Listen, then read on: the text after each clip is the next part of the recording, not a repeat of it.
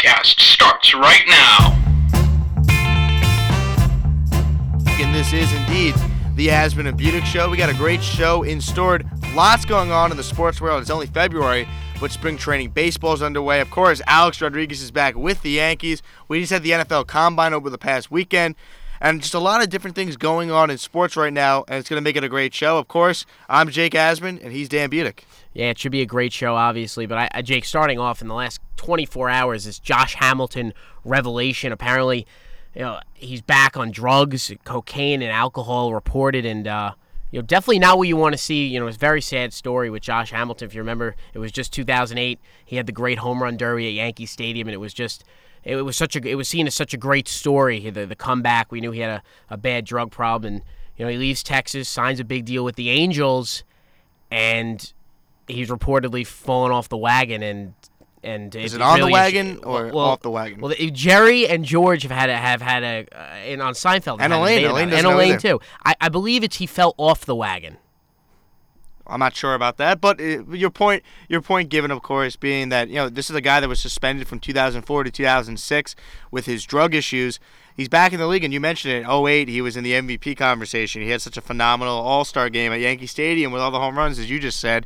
And you know, it's really sad. The guy signed a five-year deal at the end of the 2013 season that paid him 125 million dollars with the Angels, and now he might miss the entire season with a with a possible suspension for falling off the wagon, as you just said. And you know he was already supposed to be out till May because he just had you know off season shoulder surgery. But now you look at a guy, you don't really know where his career is going to go from here. Eh, very sad to see. And and if you're the Angels, you're upset too because it was just a few years ago you invested a lot of money and a lot of years in Josh Hamilton, but you hope you know it's nothing well, you, you know it's going to be serious. And, and, an interesting tidbit that came out today was when he came back to baseball in 2006 and he and he was reinstated into the league. He his agreement with Major League Baseball was that he can never be on drugs. If he is ever caught again, there would be a very serious punishment. That this was agreed upon. He it was mutually agreed between Josh Hamilton's people and and Major League Baseball. So here we are in 2015. You know six, seven weeks away from opening day, and you know spring training just underway, and this happens, I, he could miss the season. I mean, he very well could miss the season. nevertheless, he is rehabbing an injury, so very sad to hear about Josh Hamilton, and uh, you know, you hope everything's okay and you hope it's not as serious as we think it is, but all signs lead to the fact that this guy's not going to be available for a while for the Angels, and it gives them a big void in the outfield. And just last year, he only was able to play in 89 games because of the injury that he had. Only 10 home runs, 44 RBIs. He only hit 263. So this is the guy that, you know, we mentioned a couple years ago. He was an All Star. He was the MVP of the league in 2010. He hit 359 that season, 100 RBIs, 32 home runs. You know, the guy could really do it all.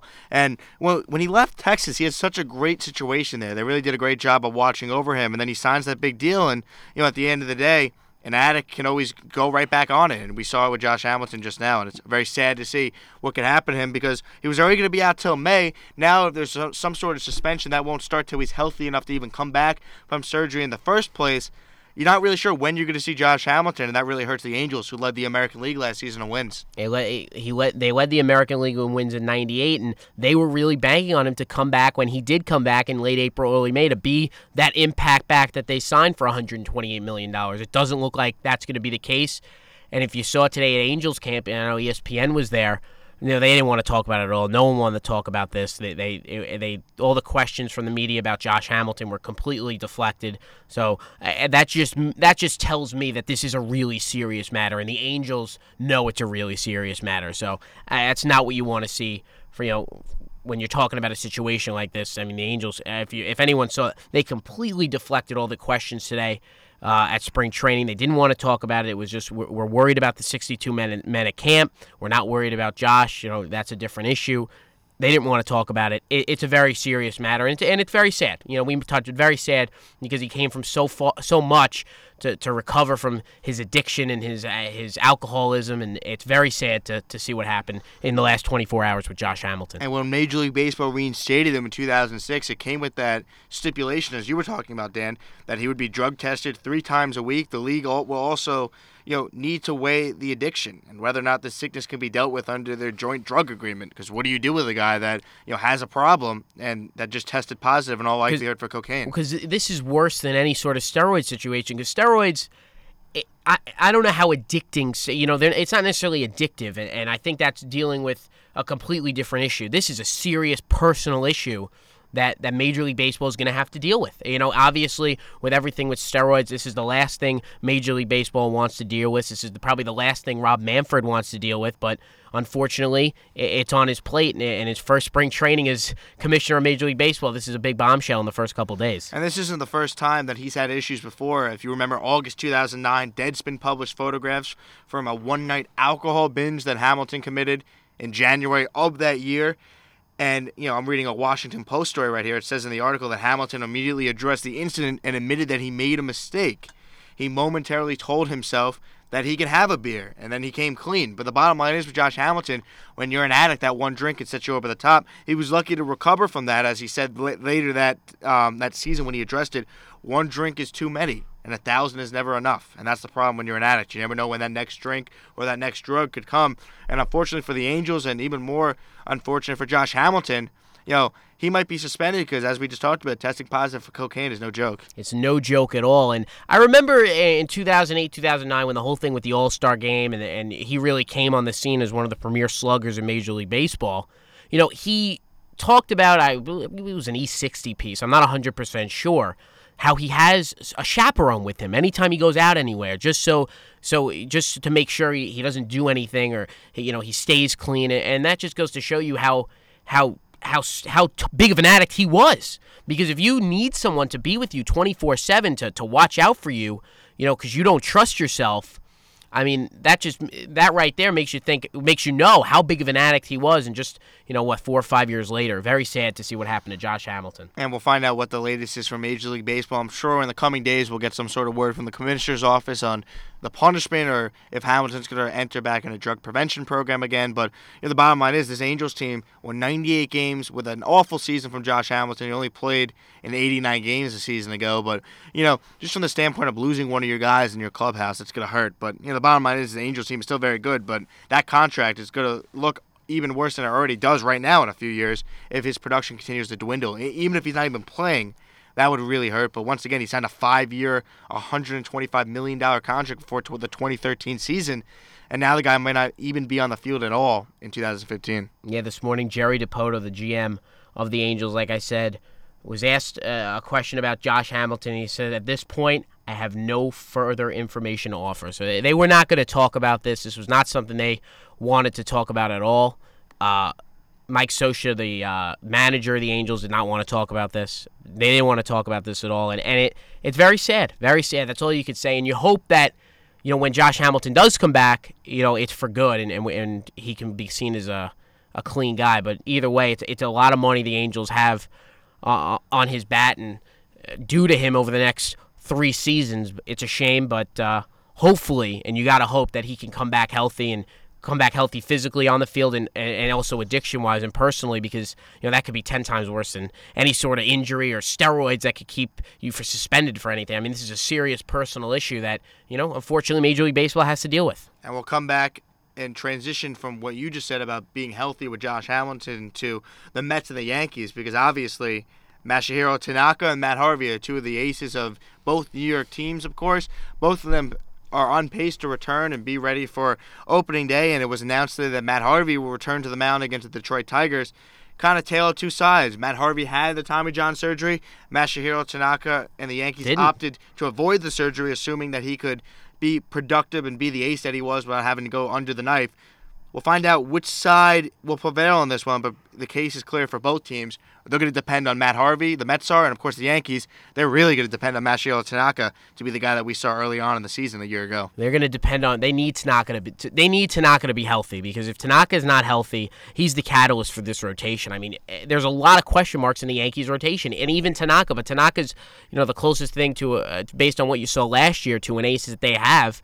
But, you know, they have to hope that they hit it right, that he didn't need surgery, because if he does, it's going to be a decision that the Yankees and Tanaka will be scrutinized for. If he ends up, you know, and the tear uh, gets bigger or he, he does worse damage to it over the course of a season where he needs surgery, the Yankees are going to be scrutinized. Why didn't he have the surgery at the when he did last year in July or August? Why did we wait a whole year and see if he could just rehab it without surgery? Hopefully, he doesn't need surgery and he can come back for the Yankees because he is he is the in my opinion he is the guy that needs to be right if the Yankees want to have a good year this year and want to make the playoffs. It, there is no scenario, in my opinion, where the Yankees make the playoffs this year and Tanaka's unhealthy. They need him to be healthy. Oh, no question about it. And the Yankees, they lost four fifths of their rotation a season ago. Every single starter in their rotation has some question marks with it. The Yankees could either be a 90 something win baseball team or they could be a team like last year in the 80s and miss the playoffs for the third straight season. It really depends on a lot of those things, but I agree with you, Dan. I think it starts with Tanaka. I think you got to get you got to get 200 innings out of the guy. At you got to get a guy that's going to win you, you know, at least 15 or more games this season and help the Yankees have that ace in their staff because you look at the Yankees rotation Besides Tanaka, you have a lot of guys that are probably good twos and good threes. Tanaka's the unquestioned ace of the staff, as we saw last year before he got hurt. And if he can come back and pitch like he did in the first half of the season, the Yankees are going to be very competitive and have an opportunity to win that division. Because in my opinion, the American League East is wide open. Oh, you can absolutely. make a case for the Yankees. You can make a case for the Red Sox. You can also make a case for the Orioles and even the Blue Jays. I think the only team that really doesn't have a strong chance is the Tampa Bay Rays. But besides that, you got four solid teams. Not no longer a powerhouse division, but it's a good division with some quality teams that all have an opportunity to make the playoffs. And that's why I think this is a, a really important year for the Yankees because I think this is a year the Yankees can steal the division. You know, when a lot of people think they're out and a lot of people are, are discrediting the Yankees and, and, you know, the Yankees really are underdogs, so to speak, in the American League this year just because of the issues they've had the last couple of years and the issues to the rotation they had last year and the injuries to Beltran, the A-Rod situation, which is a whole nother monster of itself hanging over this Yankee team going into spring training and throughout the first couple days of spring training. They really need Tanaka to be healthy. They need to have a, a, a guy at the top of the rotation every fifth day they could rely on. Last year, they were able to mutter through it and win 80. What did they win? 84 games last year. games. They won 84 games last year. Let's be honest here. If they suffer the, some of the injuries they have last year, uh, they if they suffer similar injuries that they had last year, you know, there's no guarantee that a guy's going to come up from the minor leagues and give you, you know, what Phelps gave you or give you what some of these other guys, what Capuano gave you at the end of last season. There's no guarantee that's going to happen. The Yankees need Tanaka to be healthy. He's a very important piece. And another important piece of the Yankees rotation is CC Sabathia. He needs to come back and give the Yankees maybe not 200 innings, maybe not a 2-3 ERA, but if he could win them 12, 13 games, it's a plus for the Yankees this year. And you're not really sure what you have in CC. The guy has not been able to be healthy. He came into camp and he actually came in at 305 pounds as opposed to the 275 he came in a season ago. He says he pitches better when he's heavier. And you know what? The bottom line is for CC Sabathia is he'll pitch better when he's healthy. The guy has not been healthy in now two seasons. And, you know, outside of 2012 in that postseason where he dominated the Orioles, CC has really not been the same pitcher since then. So the Yankees are going to rely on Tanaka. They need to get something out of CC. But once again, it's going to start with the, the top two in that rotation. What are you going to get out of CC? And we mentioned what can they expect out of Tanaka. But the rest of the rotation has its question marks as well with Ivan Nova. When's he's going to come back? He's obviously coming off Tommy John surgery as well. And Michael Pineda, if he stays healthy, can also be a really top tier pitcher in that yeah, yeah, rotation. I'll tell you But what. he has his issues. yeah, Pineda is the type of guy who, who obviously he had the pine tar. number one stuff. He has he was f- until that pine tar incident last year, and then obviously he got hurt and missed you know a couple of months. setback and it had a over. setback and it was over. Before that, he was among the top two, three, four best pitchers in baseball. He was phenomenal before that pine tar incident. Obviously, obviously he got hurt in that rehab start. Uh, not that not the rehab start, but after they, they skipped him and he threw a simulated game and he got hurt Mm-hmm. when he was supposed to pitch on that day because of the pine tar incident, and that really set him back. He's a huge question mark. Is Nova? Let me ask, is Nova on a regular pitching program?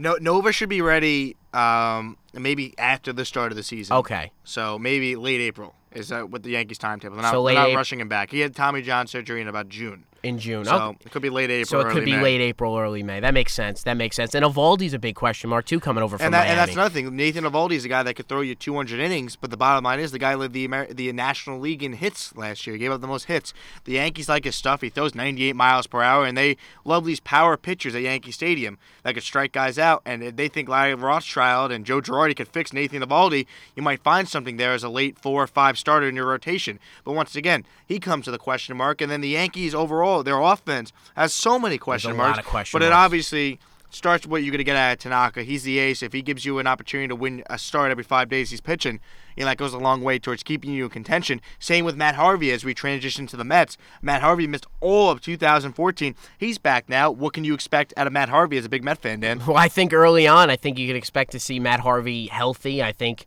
uh, they're going to stretch him out as the season goes on. Maybe skip a start every now and then. We talked to Wayne Randazzo, who's the new Mets WOR pre and post game host, and he Free pretty plug. Check it out. ICTV.org. Follow the show at Asman Budick Show. Like us on Facebook, the Asman Budick Show, the whole thing. But you know, you made a good point about Wayne Yeah. Randazzo when we had him on. He said, you know, if you ask me a year from now, what should we expect a year removed from the surgery? I'd say you're gonna get the Matt Harvey at all. But you know, what can you expect uh, And I out of a guy coming off the surgery? And I think everyone has a different opinion when it comes to Tommy John surgery because, you know, we spoke to Wayne a couple days ago and he said, well, it's really the second year he comes back. And then today on Sports Center, Curt Schilling said, well, I expect him to be the same Matt Harvey right away as he was. I think everyone has a different opinion when it comes to when it comes to uh, Tommy John surgery. There's so much gray. No one really knows how you're going to come back until you're on the mound and you're facing live batters. And I think until we see Matt Harvey do that, I think there, there'll obviously be a question mark of what he is, but I, I- you know, I expect as a fan and I expect as a someone who watches baseball that he'll come back and be able to throw strikes and strike people out. You know, is he going to be as dominant immediately? I don't know, but you know, if the Mets want to have success this year, they're going to need Matt Harvey to have a big year. That's just the bottom line. They're going to need Matt Harvey, you know, and maybe not to pitch uh, 200 innings necessarily, but they're going to need him to be uh, up of 165, 175 innings if they want to be serious contenders and they they're serious about winning this year. They're going to need Matt Harvey to have a good year coming off Tommy John surgery. Now, when you look at the Mets and this team, this team it should be better than they were last year. And the Mets won 80. 79 games. They won last 70. year. Okay, the Mets won 79 games last year. Just missed being at 500, 81, and 81.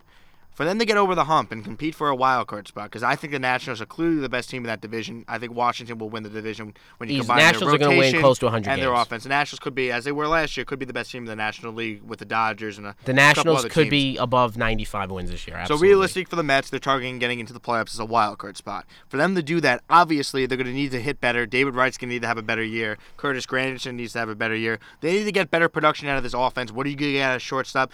But you know, for the Mets, it, it's all about how great their pitching is. Matt Harvey needs to be that guy that he, He was has to be. in 2013 for this pitching staff to be as good as it was, or as it potentially could be this season. And I think they're ve- the, the one thing the Mets have, and they're very fortunate. They're very deep with starting starting pitching. They are very expendable with starting rotation, and and uh, for- a lot of teams can't say this. that The Mets don't have an issue with arms in the starting rotation. They don't have an issue. A lot of teams, like the Yankees, can't say that. You know, a lot of teams are very short in pitching. They say you never could have enough pitching. Well, the Mets are right about that point where you could just about have enough pitching. They have a tremendous amount of arms, but I agree they're going to need that bona fide ace. You know, like like teams do, like uh, the Royals did last year, like obviously the Giants, the world champion Giants did. How great was Madison Bumgarner down the stretch and into the playoffs? He was great. You need that bona fide ace, and it's going to have to be Matt Harvey because, but let's be honest, before Matt Harvey got hurt, last two seasons ago, he was among talk for Cy Young. He was phenomenal. I mean, the guy started the All Star phenom- game. Yeah, he was phenomenal. He was. It was one of. The, it was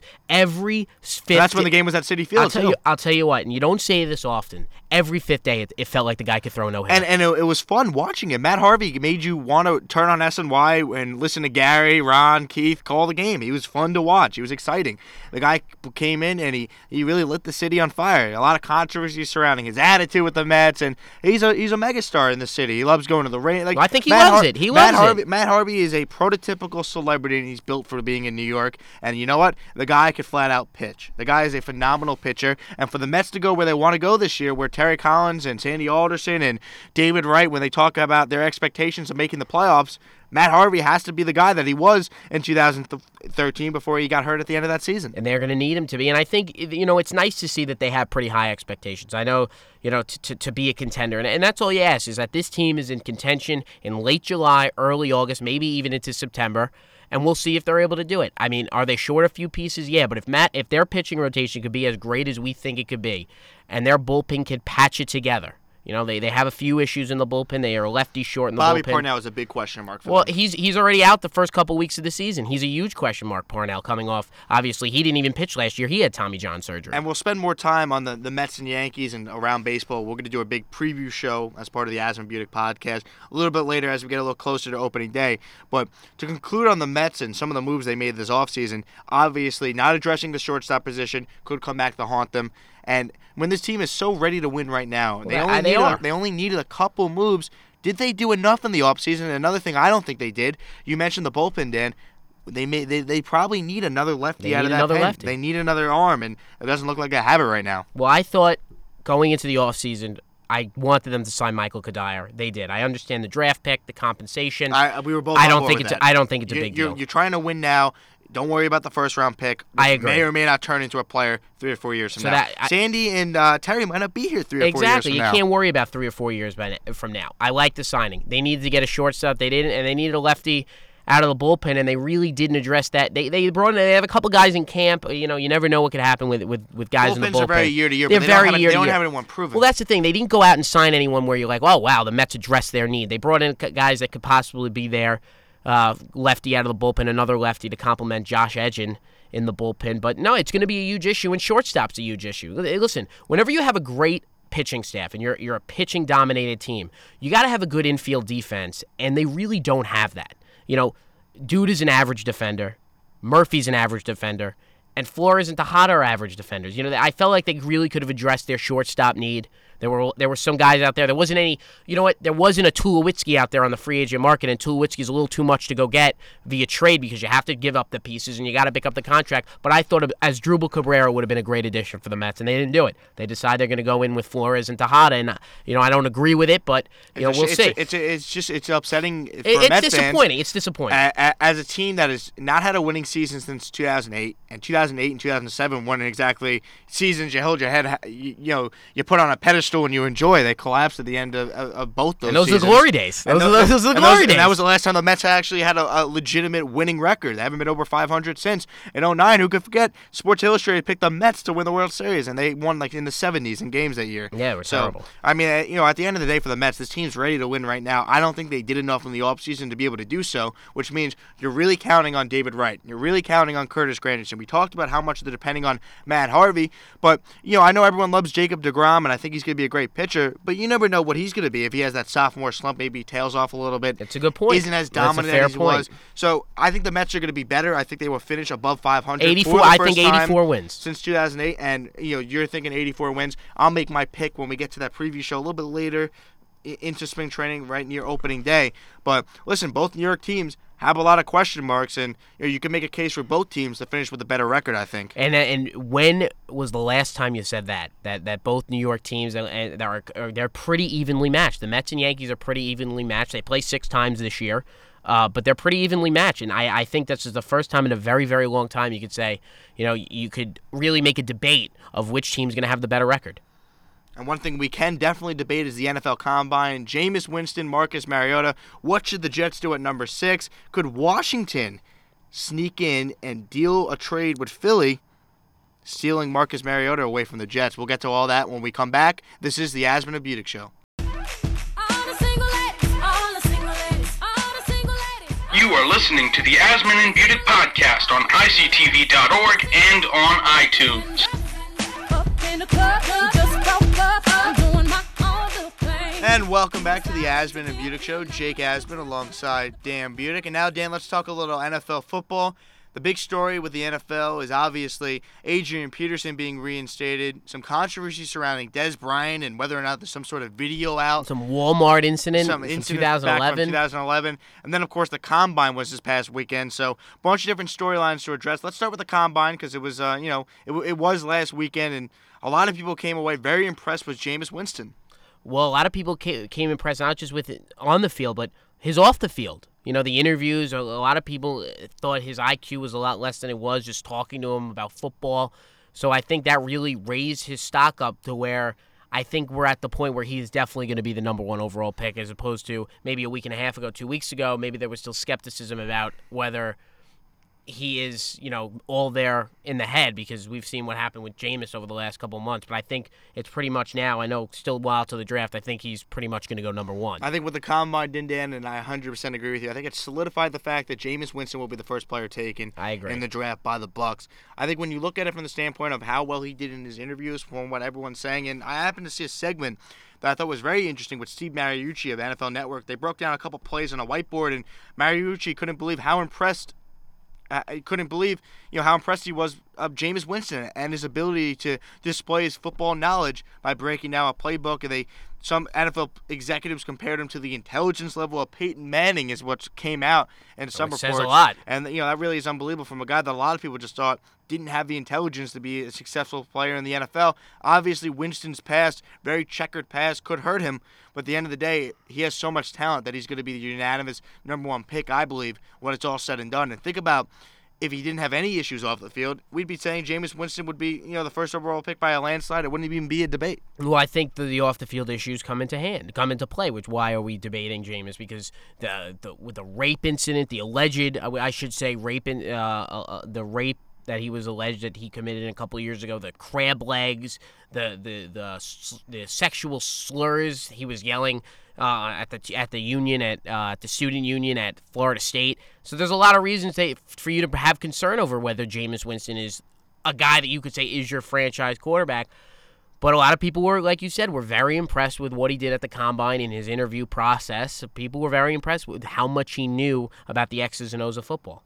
And what I thought was also interesting was a lot of people came away very impressed with Marcus Mariota. He had a nice combine as well. He did his thing. Everyone knows about his character, but you know Mariota did very well in the combine. He made all the the right passes. He was very accurate, and you can't judge too much based on the combine. But I thought it was very interesting that both quarterbacks elected to go through the entire workout, and they both decided to throw. A lot of times you see these star quarterbacks they don't throw. They decide there's nothing to prove for them, and they don't go away, and they don't they don't throw the football in the combine. And at the end of the day, both these guys did, and both of them came away very impressive. Well, I think what it shows you is that these two guys are really good, really, really, really competitive. You know, really competitive. Where you know they're not, they're not, they're not blind. You know, they're not. They hear the skepticism that you know Marcus Mariota hears that people are questioning his ability to throw in the pocket and whether he could play be an NFL quarterback. And I guess Jameis, you know, felt like he would do it would do him service to throw, and I think it's good. I think you know it, to shut up some some of the skeps, some of the skepticism, and some of the skepticals. Uh, I, I think it, it, it's huge for both of them, and I think Mariota, like you said, really did impress in his throwing at the combine. And the thing with Mariota is the guy's always been accurate. The guy's an outstanding pocket passer. He just hasn't called plays from a huddle since high school because of the offense they run at Oregon. which is a little concerning. That's a little concerning if you know, look at I it. mean, they say Marcus Mariota has the, as good of a work ethic as ever. And listen to these quotes from Jon Gruden of ESPN's Monday Night Football. If you don't like Marcus Mariota, you don't like human beings. He's the most humble, hardworking guy maybe in this draft. I want him on my team. I'll put my system in around him. I have no question that Marcus Mariota could be a successful quarterback, but I think it's a it, it's a it's a matter of fit. Where does he fit in with an offense? And if the Eagles at number six come calling for the Jets, well, you know Chip Kelly and that system is a match made in heaven for Marcus Mariota. It's, it's a match made in heaven, but they have to decide whether they are willing to give up the resources it takes to jump from 20 into the top six. That's a big jump, and I think if he falls to the Jets, some if he's at there at six for the Jets, I think the Jets are going to take him. I think if there's going to be a trade partner between the Eagles and someone, it's going to be the Redskins. Only because it seems to be a nice fit. The Redskins need to accumulate picks. They're not going to take a quarterback. We don't think. So I think the Redskins are, are a perfect trade fit with the Eagles. But like I like, like I said a second ago, it's going to take a lot to get from 20 to six to 20 to five. Excuse me. That's a big jump. I don't know if the Eagles are willing to take it, but if they feel that he's the guy and that he's the guy to to win them a championship and he's the guy to lead their system, then I guess it's worth everything you could do. Listen, at the end of the day, the Redskins have been on the other end of that type of situation. What's fascinating is if you believe that the Redskins at number five might make that kind of deal, you're trading with a division rival, and that's an interesting component in all this. Redskins at five, the Eagles That's at 22. You're you're talking about two teams that don't like each other in that NFC East division. See, what the thing with the Jets is, it's all about whether or not they believe Mariota could be a franchise guy. If they think that he, there's a chance he could be, I think the Jets will take him at six. But if they have some doubt whether or not he will be a franchise quarterback, then you start thinking, hey, wait, wait a second. Do the Eagles want him? What are they willing to give up? If I'm Mike Maccagnan, I'm not thinking about it unless you're getting at least two first round picks, maybe even two second round picks. And Nick Foles, he's not a great quarterback, but he's better than Geno Smith. And He's the Jets significantly better significantly better. Smith. And the Jets need to upgrade at that position. So if you're getting, you know, four, a total of two first rounders, two second rounders, and Nick Foles, if you're Mike Maccagnan, the Jets general manager, you really have to start thinking about it. Do I make that type of move and get those picks? And maybe, you know, the following season, you could take a quarterback and maybe go another year with Geno Smith as your starter, or you bring in someone like a uh, a Josh McCown type or Jake Locker or some of those guys that are available in free agency. Well, like I said, the only way I would do the trade with Philadelphia is like what you mentioned, Jake. If they're willing to give up a couple of ones, a couple of twos, and Nick Foles, I think then I consider the deal. But if the like uh, you know, like you mentioned, and like we've talked about before on and off the air, if the Jets feel and Mike Maccagnan and and Todd Bowles feel that their guy is Marcus Mariota, and they interview him and they work him out at the, uh, you know, they see him at the combine and they see him in his pro day, which will happen, you know, down the line closer to the draft, and they feel that he is the guy. The, the, the Then, Jets, I, they then, have to then you him. pick him. Then They if ha- he's there at six, you pick him. And Todd McShay, in his latest mock draft, he has Marcus Mariota to the Jets at six, and it just it makes too much sense. The more and more we hear about it, the more we hear Tennessee will not be taking a quarterback at number two. So then, where does he get drafted? It's not going to be at number three to Jacksonville.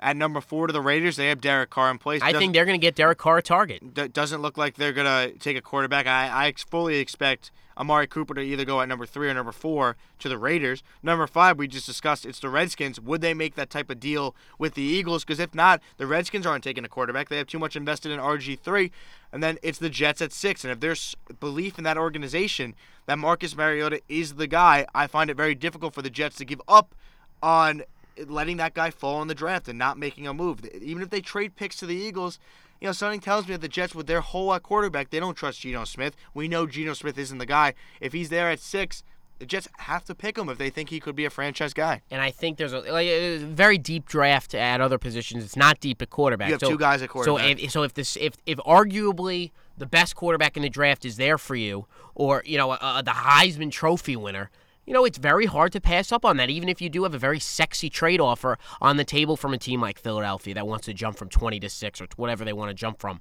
that uh, it's very tough to turn that. It's very tough. To, to, to look away from that. It doesn't matter how good the trade is. I think if he's there at six, the Jets are going to take him solely because, well, not solely because, because they feel he's going to be the best quarterback at that time and for the Jets to go moving forward and they feel that he would be immediately the best quarterback that they have available and I think he will be and I think the Jets have a desperate need at quarterback and at number 6 I'd be very shocked if Marcus Mariota falls there which it looks like he's going to you know it looks Realistically. it looks like realistically Marcus Mariota is going to if be he there at gets 6 past two, I don't see a team taking him until number six with the Jets. And I don't, and like you mentioned, I don't see Tennessee taking a quarterback. No one has Tennessee taking a quarterback. I don't think they're going to take Marcus Mariota they like too. Mettenberger. They want to give him an opportunity to play. and he really didn't get that much of an opportunity. Only a couple of games. You really can't. And he was hurt, yeah. And he was hurt, so you really can't get a, a, a true judgment on that. And maybe they're not sold on Marcus Mariota being a franchise Listen, the. Jets may not be sold on him, but you got to look at the value of the pick. If you get a chance to get a, a potential franchise quarterback at number six, you have to make that type of move. It's just you, these guys don't come around all that often, and until you have a franchise quarterback, you're never going to have a chance to win a Super Bowl, and that's ultimately the goal for every NFL team. The Jets have been on the cusp of a Super Bowl twice in the last 10 years. Of course, when they went to the AFC Championship game, but right now they were never able to get over the hump because when the roster deteriorated around Sanchez, they never had a franchise quarterback that could elevate them. And that's what all teams need. And that's what you if need. And that- Mariota has a chance to be that guy, Dan. You have to do it. And, that, and, and like you said, if if Matt Mar- if the Jets feel that Marcus Mariota is that guy, and a lot of people feel he is, some people feel he isn't, some people question certain attributes of his game because he's never called plays from the huddle in college. You know, that's that's something that a lot of NFL teams might be concerned about. I don't know if the, I don't you know know Mike Maccagnan. I don't know the new regime at the Jets what they like, what they like to see in quarterbacks. But I know that Marcus Mariota does have a skill set and does have attributes that you love to see in quarterbacks. So I think at six, if he's there, the Jets are going to take him. I'd be really shocked. I, I don't think there's a situation where he falls past six. I agree. I think he's either taken at number six, whether it's the Jets or a team that trades up to get that Or he's pick. taken before Or maybe by. Tennessee. I don't think I- he gets past six. I, he does not get past six. I'd I'd be, I'd be shocked. I would too. And look at you mentioned Marcus Mariota and whether or not you know he could play in, in an NFL caliber system. This is what Jon Gruden also said. I think personally, Marcus Mariota can play in any system. Just give him the playbook. Put him in an individual drill. Period. Train him. Give him a little more time. He's not a senior, a fifth year senior. Train the kid. Teach the kid, and you're going to like what you see. Fast. He's going to be relentless in his work ethic off the field. He's special. And you know what? You can't put a measurement on someone's heart. If he's willing to put in the time and learn an offense, he has all the physical attributes you look for in a quarterback. He does. and he's and he's and he's had a lot of success in college. You know, he's had a lot of success. He's coming off a year where he was the Heisman Trophy winner. And remember, Jameis Winston had a great year two seasons ago. It was not that great this year, numbers wise, statistically. They had a great season. They went undefeated. But if you look, his numbers were not as good as they were his freshman year uh, playing quarterback for the uh, for Florida State. Marcus Mariota has put up consistently tremendous numbers in college. I understand the system, but there is, you know, a sense for the consistency that he did do at Absolutely. Oregon. So that's something I look at where you say, well, you know, with Jameis Winston, yeah, he might be the, the prototypical big body pocket quarterback, but his numbers were not as good his second year at Florida State than they were his first. Marcus Mariota, very consistent numbers wise. He had a tremendous college career. Like I said, I'd be really shocked if the if the Jet if he's there at six and the Jets do not take him. I think they, I think both guys are going to be good NFL quarterbacks. I really do. I think Winston, if he can keep his head on straight, and I don't think it's as big of a question mark as I once thought it was. I think Tampa Bay would be a great fit. He's familiar with being in Florida, who have a strong support system with Lovie Smith as his head coach. It's not like he's going to a major media market, like if the Jets took him at six, for example, or he went to you know a, a- team like Chicago or any of these big markets that will will have a lot of scrutiny at the position. I think Winston could be a terrific quarterback, and I think Mariota, with the right fit, can adapt and learn how to play quarterback in the NFL. Well, that's the thing. I think Mar- it's very tough when you see Marcus Mariota play and you and you see him uh, when he gave his Heisman speech. What a great speech! When you see him talk and, and you see he real, it's hard not to love the guy, not to fall in love with him. So I think uh, you know if the Jets put him in a meeting and talk to him and. I I think it's going to be tough for them to pass up on him. I just do not see a situation where they pass up on it. Only because, Jake, they have such a dire need at quarterback. It is such an obvious need. It, it is, you know, it's the elephant in the room. They need a quarterback. And if there, and once again, Dan, if there's a chance that he could be a great quarterback, you have to do it. I It's don't worth care the what risk. Eagles are offering. I think it's worth the eh, eh, you know it's not guarant- necessarily a risk, but it's worth the pick. You have to do it. At number six, you, you just suffered through a four and twelve season. You want to get something for it. You want to get some sort of hope.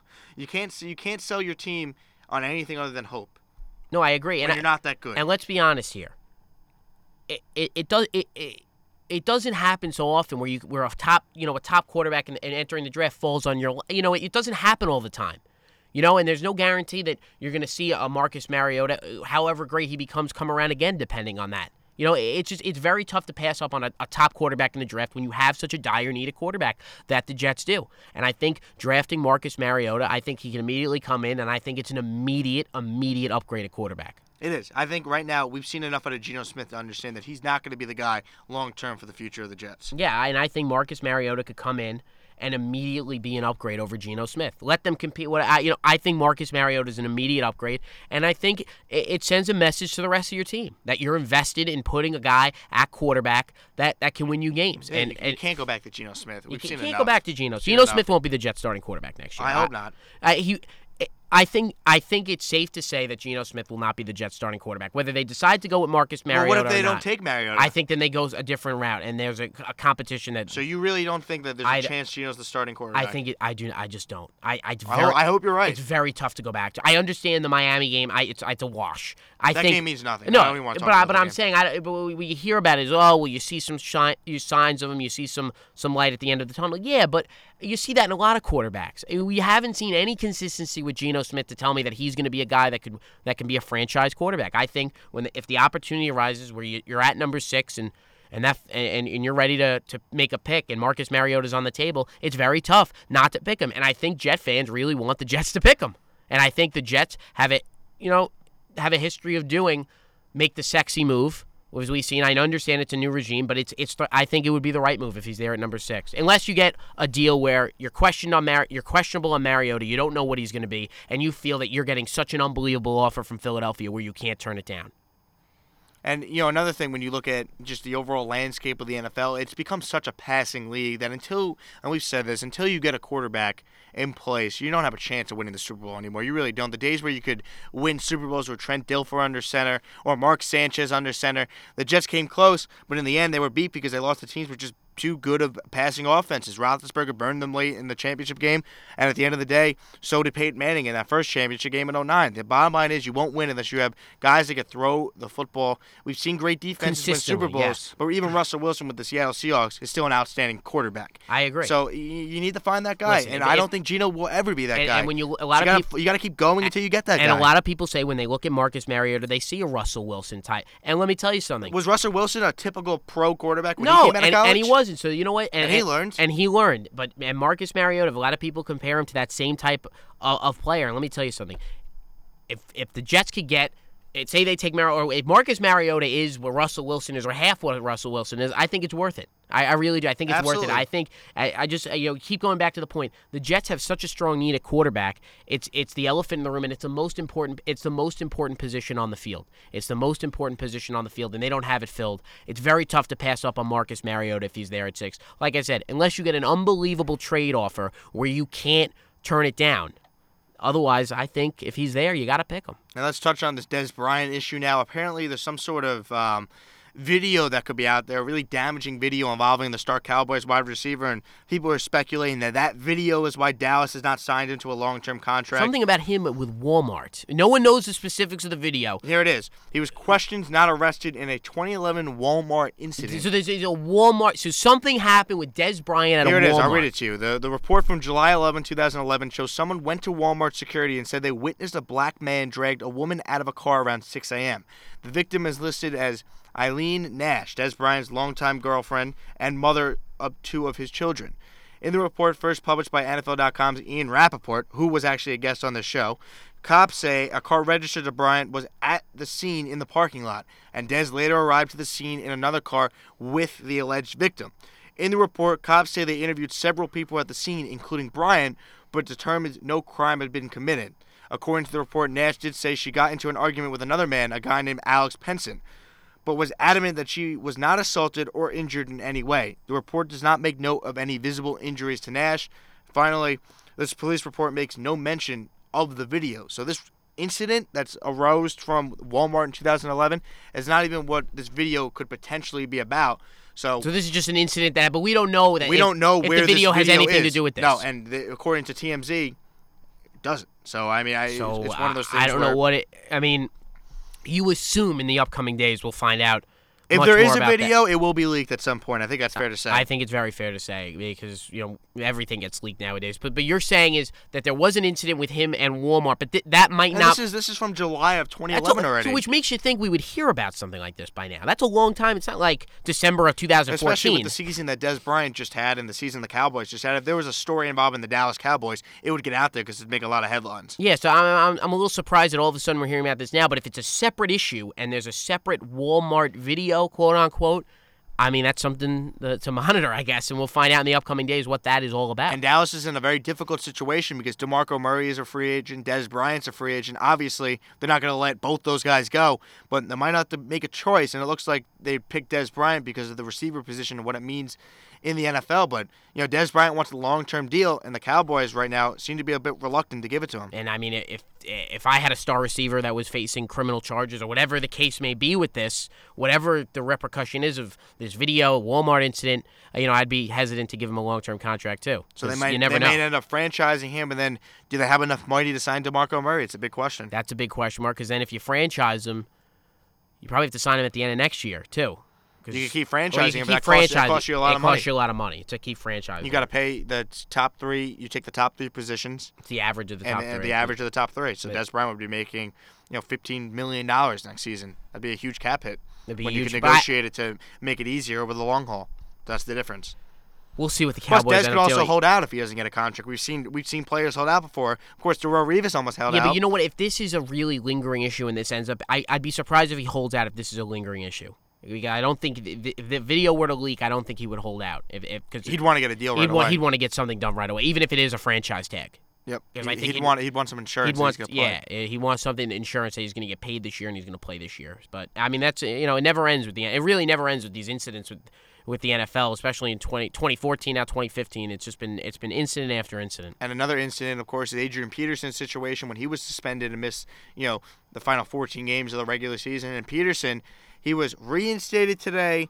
Then he wasn't reinstated. The latest report is that he was reinstated, but he's not cleared to play. He's not back. He's not back in the league. It has to go back to this through the CBA. The judge did rule in favor of Adrian Peterson, and that's another blow for Roger Goodell and these punishments because once again, Roger Goodell looks foolish as you know a, a judge decided that you know what Adrian Peterson should be reinstated. That he that the NFL arbitrator quote failed to meet his duty in the child abuse case that obviously shocked the league. So Uh, once again, the NFL doesn't look too good here. Yeah, the I mean the NFL hasn't really caught a break, and it's really hard to. I mean, let's be the incident with Adrian Peterson was really just. it was just it was a lot to handle, and I I, I, I, I blame the commissioner with a lot of things that happened with Ray Rice, but it's it's very hard to jump on him with how, how everything went down with Adrian Peterson, only because I really don't think he had much of a choice. But we'll see what happens with him if he is a Minnesota Viking next year or he's somewhere else. Well, he's set to earn twelve point seven five million dollars in 2015. His cap his cap hit is 15.4 million against the Vikings salary cap. It's a lot of money for a team that is no position to be winning football games next year. and he didn't even play for a guy who didn't even play a season Yeah, you're, you're still developing a, a young quarterback in Teddy Bridgewater, and then of course, obviously Adrian Peterson. He is the league's highest paid running back if he plays next season for whatever team he's on. He said in December with an interview on ESPN he doesn't want to take a pay cut. What do you do if you're the Vikings? The guy was only tackled 21 times in 2014. You could look at it as you know the guy hasn't played, he's really fresh, or the guy hasn't played. What does he have? What does he have left if they're missing almost an entire season? Well, I think it's more towards the, the first point you made. I think anytime a running back gets up in age, it's really a year. It's a year that didn't happen in his career, and I think that's that's very apparent with running backs only because we we've seen the amount of hits they take. Their career's really short. So, I mean, I, I don't know what the Vikings are going to do because they have a young quarterback in Teddy Bridgewater. You want to have ideally a, a running back in place, a really a great running back in place was their idea going into last season. Obviously, after this whole incident, it wasn't the case. But I think their ideal situation is they do bring Adrian Peterson back, and he is fresh and he is healthy and he's ready to go. But again, there is on the other hand, you could look at a situation where they try to move Adrian Peterson, they tried to push him to another team. So uh, I mean, that that's something that's going to unfold as the offseason, you know, moves forward and as we get past the draft. And finally, with Peterson, if the Vikings decide to cut him, he'll only count as a $2.4 million cap hit on their salary cap. So there's an option they could go. But you got to expect the Vikings, if he's truly done with Minnesota, and obviously there was a report that surfaced that Peterson's agent got into an argument with a Vikings executive saying he'll never play for the Vikings again. Wow. So, I mean, what do you do if you're the Vikings? You got to try and trade him and get something. The new league year starts March 10th. well, that's the So they thing. could trade him from that point on. Well, th- that's the thing is you cut him, it's only a two million dollar, or two whatever cap hit. But this is the, the star of your franchise. You don't, you know, and that's what I'm saying. If you're going to get rid of him, I mean, you want to get what what you put it. You want to get the get- value wanna that Adrian something. Peterson is. I mean, he was a top pick in the draft. He's a tremendous one of the, three years ago, he was the MVP of the league. he was the MVP of the league. I mean, who remember when he came off that uh, ACL tear? How great he was. that was the year he was MVP. That was the year he was. I mean, that, he was he was so he's a, he's the he's the best running back in football. You want to get value for him. So the ideal situation, I don't think, is to cut him. I think it would be to find a trade partner. And I think you know, there is there will be teams. Obviously, not Minnesota- Teams will definitely teams be teams interested. will be interested. But There what is- is the Vikings asking price? what is the Viking asking price? Because remember, you got to pick up the contract. Plus, do they too. want to play hardball and say, you know what, we're not trading you. You're under contract. We want you to play for us. What would Peterson do? Would he hold out? Would he not show up? Would he force them to trade him, or would he show up to work? We don't know. I, I don't know Adrian Peterson, so I don't know what he would do. But we've seen the past guys do not hold out. Guys don't want to play because they want to get traded or things like that. So I, I don't know what it, it's. A, it's a sticky situation, and it, like I said before, it really never ends with the NFL. It's been incident after incident since the Ray Rice thing unfolded. You know, in November, October.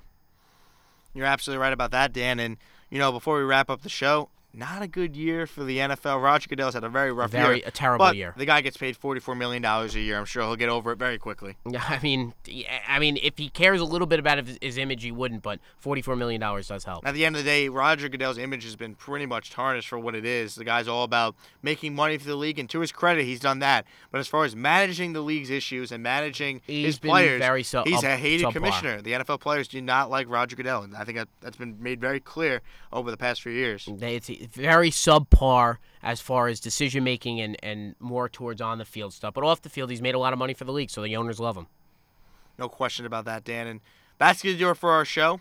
This has been another edition of the Asman Budick Show. Just before we sign off, make sure you check out our interview that we did on Tuesday with Wayne Randazzo. He's the new Mets pre and post if you want to hear some more Mets talk. And obviously, you can follow us on Twitter at Asman Budick Show. We started a new Vine Twitter account. That We're on be- Vine, baby. We're on Vine now. I don't know what the terminology would be for that, but all our Vines will now be right on the Twitter page, so you'll be able to check that Very out. accessible to see. Very cool. Uh, the six second clips of magic that I'm sure everyone's excited to be looking forward to. And the Twitter account is at Asman Budick Show. We're also on Facebook as well. So check all that out. And we'll see you next week when we come back for another edition of the Asman Budick Show. So long, everybody.